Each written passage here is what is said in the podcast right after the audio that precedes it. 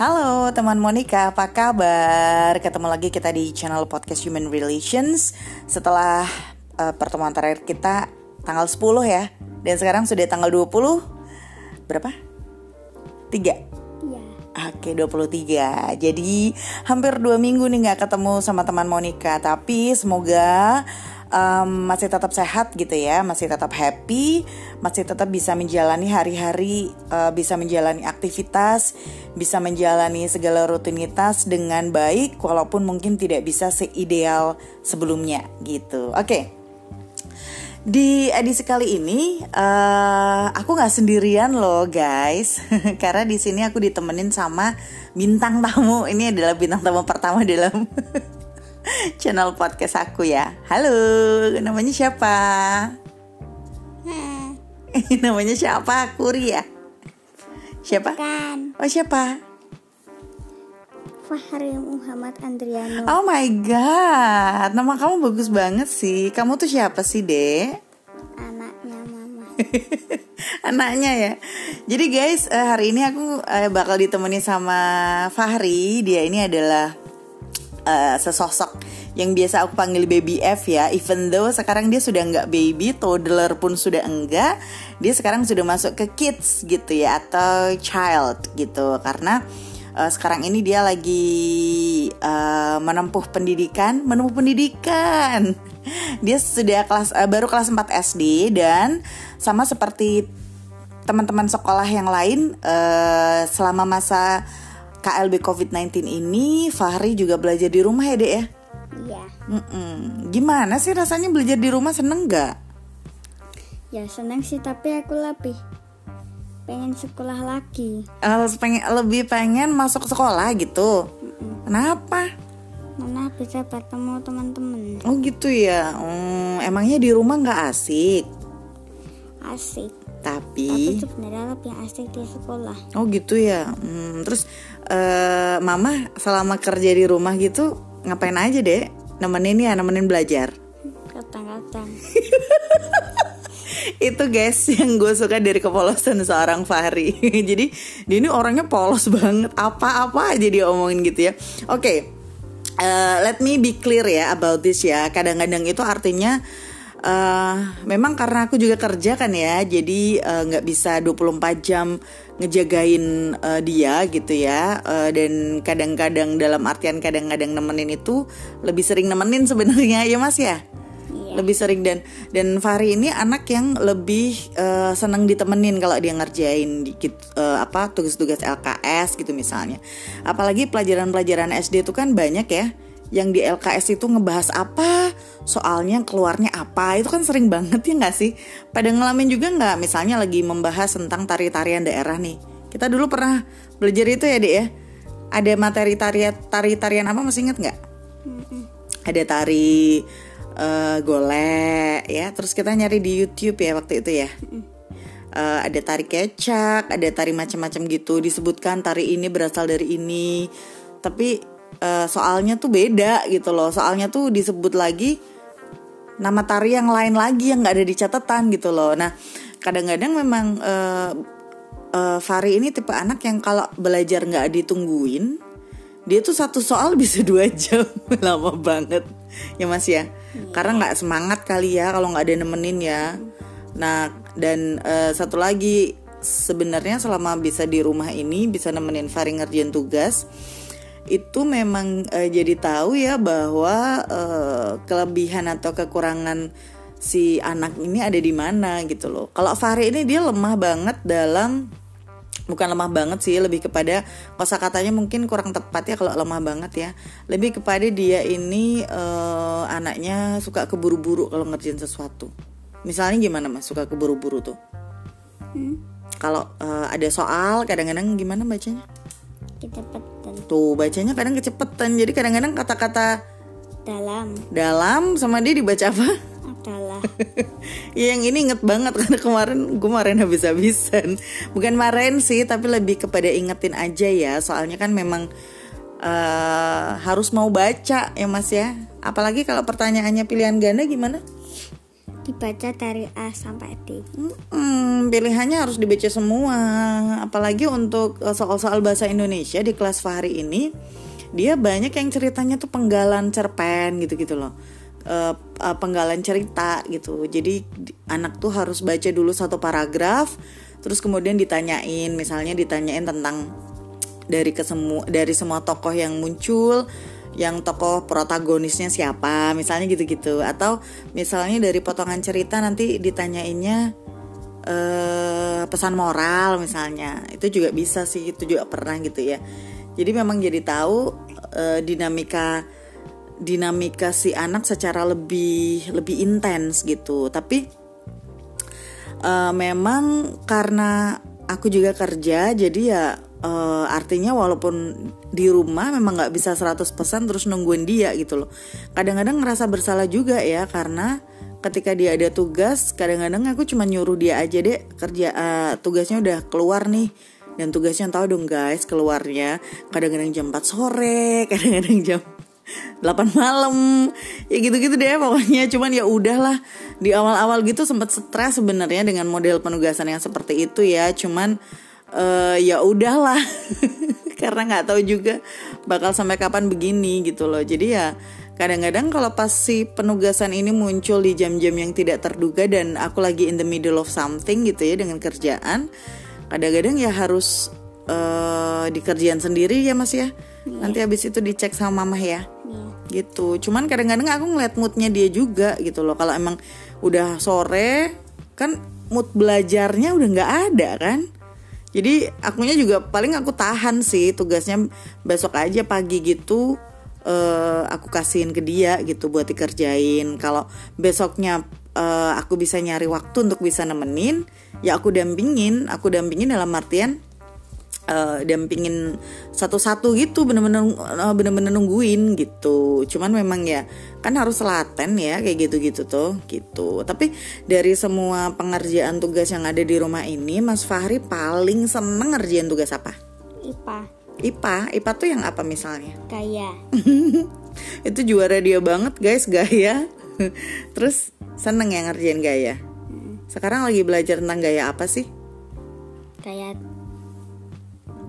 gaya otot. Gaya otot ya. Jadi gaya itu bisa berpengaruhnya ada empat ya mas ya? Hmm. ada apa? Gaya menggerakkan benda diam. Mm-mm, terus?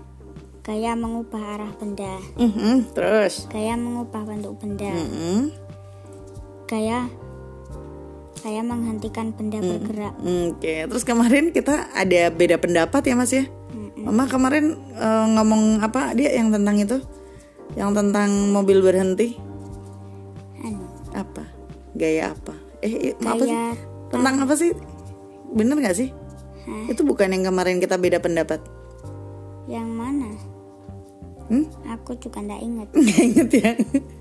Jadi aduh aku juga lupa guys. Ada satu ada satu poin ada satu hal yang aku sama Fahri ini beda pendapat. Jadi menurut aku ini tuh gaya tarik kalau nggak salah ya tapi kata Fahri itu bukan gaya tarik Gak inget ya mas kayak tarik bukan kayak tarik yang mama bilang gaya tarik tapi sebenarnya enggak tarik itu kan anu tarik itu malah artinya gaya Oh gitu ya, artinya gaya ya.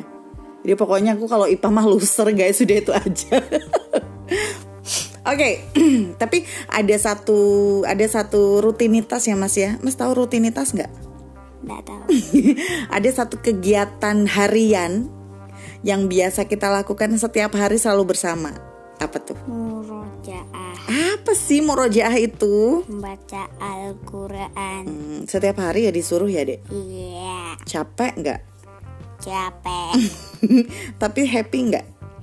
happy Beneran. bener Masa kalau surat Anaba sampai sebelum A2 happy nggak? Happy tapi lelah Happy tapi capek ya. Tapi gue senangnya gini, amazed banget guys. Em, karena anak sekarang itu kan beda dari zaman uh, aku seusia dia ya. Aku seusia dia tuh Mas kamu berapa tahun sekarang umurnya? 9 tahun Sembilan tahun. 9,5 9,5 guys. Waduh, umur ada koma-koma segala.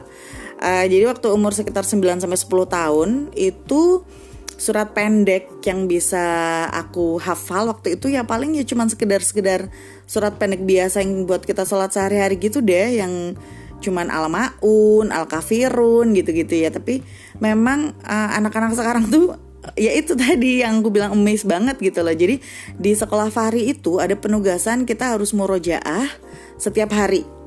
Dan waktu uh, aku nanya murojaah itu apa sih sebenarnya karena aku juga nggak ngerti ya uh, terus dia jelasin murojaah itu kita baca Al-Quran tapi kalau dia uh, kalau si Fahri ini dia hafalin tapi karena berhubung ibunya hafalnya cuma Al-Maun doang. Jadi aku baca gitu. Loh dia ketawa loh waktu aku bilang tadi barusan. Jadi uh, aku pegang ini apa pegang uh, Al-Qur'an di handphone gitu ya. Terus dia hafal gitu. Dan yang lebih menarik lagi adalah sekarang ketika baca surat nada yang tertanam itu nada sekolahannya dia gitu loh. Jadi surat pendek di sekolahan dia itu ada nadanya ya Mas ya. Uh -uh. Ada na ada nada khusus ya. Iya. Gitu. Jadi ya mungkin nada itu membuat anak-anak jadi mudah untuk menghafal gitu. Anak-anak jadi familiar gitu. Nah, ini udah masuk ke minggu ke eh, minggu ke-6 kalau nggak salah work from home dan every single day kita melakukan itu dan alhamdulillah banget Fahri itu anaknya um, kalau kalau diajakin murojaah dia selalu moodnya bagus. Cuman pernah sih dari beberapa minggu ini ada sehari atau dua hari dia yang mm, agak bete gitu dan biasanya kalau udah bete ya udah aku hentikan gitu loh karena aku nggak mau aktivitas yang dimintakan dilakukan oleh sekolah dilakukan di rumah dilakukan sama pihak sekolah yang sorry aku nggak mau kegiatan yang dimintakan oleh pihak sekolah dilakukan di rumah dilakukannya dengan nggak happy gitu. Jadi mending nggak usah gitu ya mas ya. Mama suka gitu ya. Yeah. mama bilangnya gimana? Apa? Gima, bilangnya gimana kalau mengerjakan harus apa? Harus nggak boleh malas baca. Nggak boleh malas baca. Nggak boleh merengut ya? Iya. Yeah. kenapa sih? Hmm? emang dia suka merengut gitu kenapa? Ya cuma bingung aja. Carinya lama. Jawabannya ndak ada. Iya ini banget. Ada satu penugasan. Waktu itu um, mata pelajaran apa deh? Penjas kor ya? Orkes orkes. Uh ada dong. Ada bo pelajaran orkes Melayu. Orkes itu apa deh PJOK PJOK jadi pendidikan jasmani olahraga dan kesehatan. Uh, waktu itu uh, bahasannya itu adalah tentang cedera. Cedera. Ada tuh cedera dijelasin bla bla bla dengan bacaan 10 halaman LKS tau kan LKS guys dia bukunya gede ya kan? LKS bukunya gede. Dan di LKS itu kan minim banget gambar ya. Bayangin anak umur 10 tahun disuruh baca semua tulisan 10 halaman tentang cedera. Bla bla bla bla cedera lalala lili lili lalala lili lili lali lulelo sampailah kita di pertanyaan dong. Terus apa yang terjadi coba? Jadi pertanyaannya tuh enggak tidak ada di pertanyaan. Bukan di pertanyaan dong. Jawabannya nggak ada di evaluasi. dijawab eh di bacaan. Ya kan? memang jawabannya nggak ada di bacaan guys. Jadi kan aduh balik lagi googling lagi gitu gitulah jadi ya tadinya sih sempet ini ya sempet agak naik pitam naik pitam.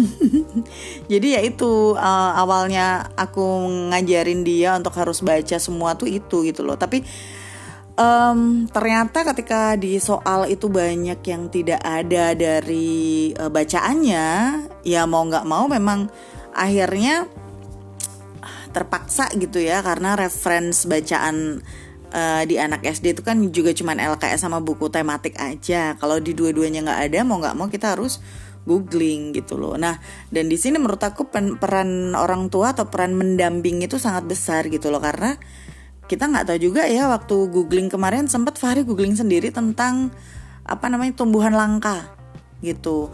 Tumbuhan langka itu dibacaannya nggak ada karena dia bahas energi tak terbarukan. Terus nggak tahu kenapa bisa muncul pertanyaan tumbuhan langka gitu ya. Nah waktu si Fahri googling sendiri uh, yang keluar paling atas itu ya sumber referensi yang dia tidak cukup qualified gitu loh. Nah, hal seperti itu yang harus kita dampingi sebetulnya biar informasi yang didapat sama si anak ini tidak menyesatkan gitu ya. Tapi uh, sebetulnya inti dari uh, episode podcast hari ini adalah um, every cloud has a silver line, uh, lining gitu ya. Waduh. Halo Pak Ihsan. Pak Ihsan ini uh, mentor aku di PKBI guys yang ngajarin tentang every silver has a silver lining. Uh, jadi se se nggak ideal nggak idealnya kondisi WFH ini memang kita harus selalu bersyukur, harus harus mencoba menemukan apa yang membuat kita tetap bertahan, tetap semangat dan salah satunya adalah memang bisa menjalin komunikasi yang lebih dekat sama keluarga. Memang itu, walaupun itu bukan berarti bahwa kalau kita nggak kerja di rumah komunikasi dengan keluarga nggak bagus. Bukan gitu juga sih. Cuman memang kalau mau dicari hal positifnya adalah memang kita jadi uh, lebih tahu karakter antar sesama anggota keluarga gitu ya. Uh, terus jadi tahu uh, sebetulnya mereka tuh kesukaannya dan ketidaksukaannya apa yang lebih real lagi gitu loh dibandingkan dengan ketika kita bekerja di luar dan ketemunya dengan anggota keluarga ini udah sore kadang-kadang kalau pas lembur ngejar laporan gitu ya bisa pulang sampai jam 8 malam aku tuh gitu. Dan pagi-pagi juga berangkat sekolahnya udah jam 6 seperempat udah keluar dari rumah lagi gitu. Bisa dibayangkan kan uh, durasi kita ketemunya sangat-sangat kurang gitu loh. Nah intinya itu sih sem uh, jadi semoga walaupun kita harus WFH sampai nggak tahu kapan dan memang WFH ini lebih melelahkan seribu kali dibandingkan dengan kita kerja uh, on the spot on the screen gitu ya. Tapi ya mau nggak mau kita harus menjalani gitu. Udah ya wey ini adalah uh, apa namanya episode yang terlama nih hampir 17 menit ya Oke okay guys, terima kasih yang hari ini udah bergabung. Makasih ya Mas Fahri ya. Ya, Pipi. bye bye maksudku. Bye bye. Oke, okay. tetap sehat, tetap bahagia. Karena kalau kamu nggak bahagia akan susah buat kamu membahagiakan orang lain. Dadah teman Monica, sampai ketemu lagi.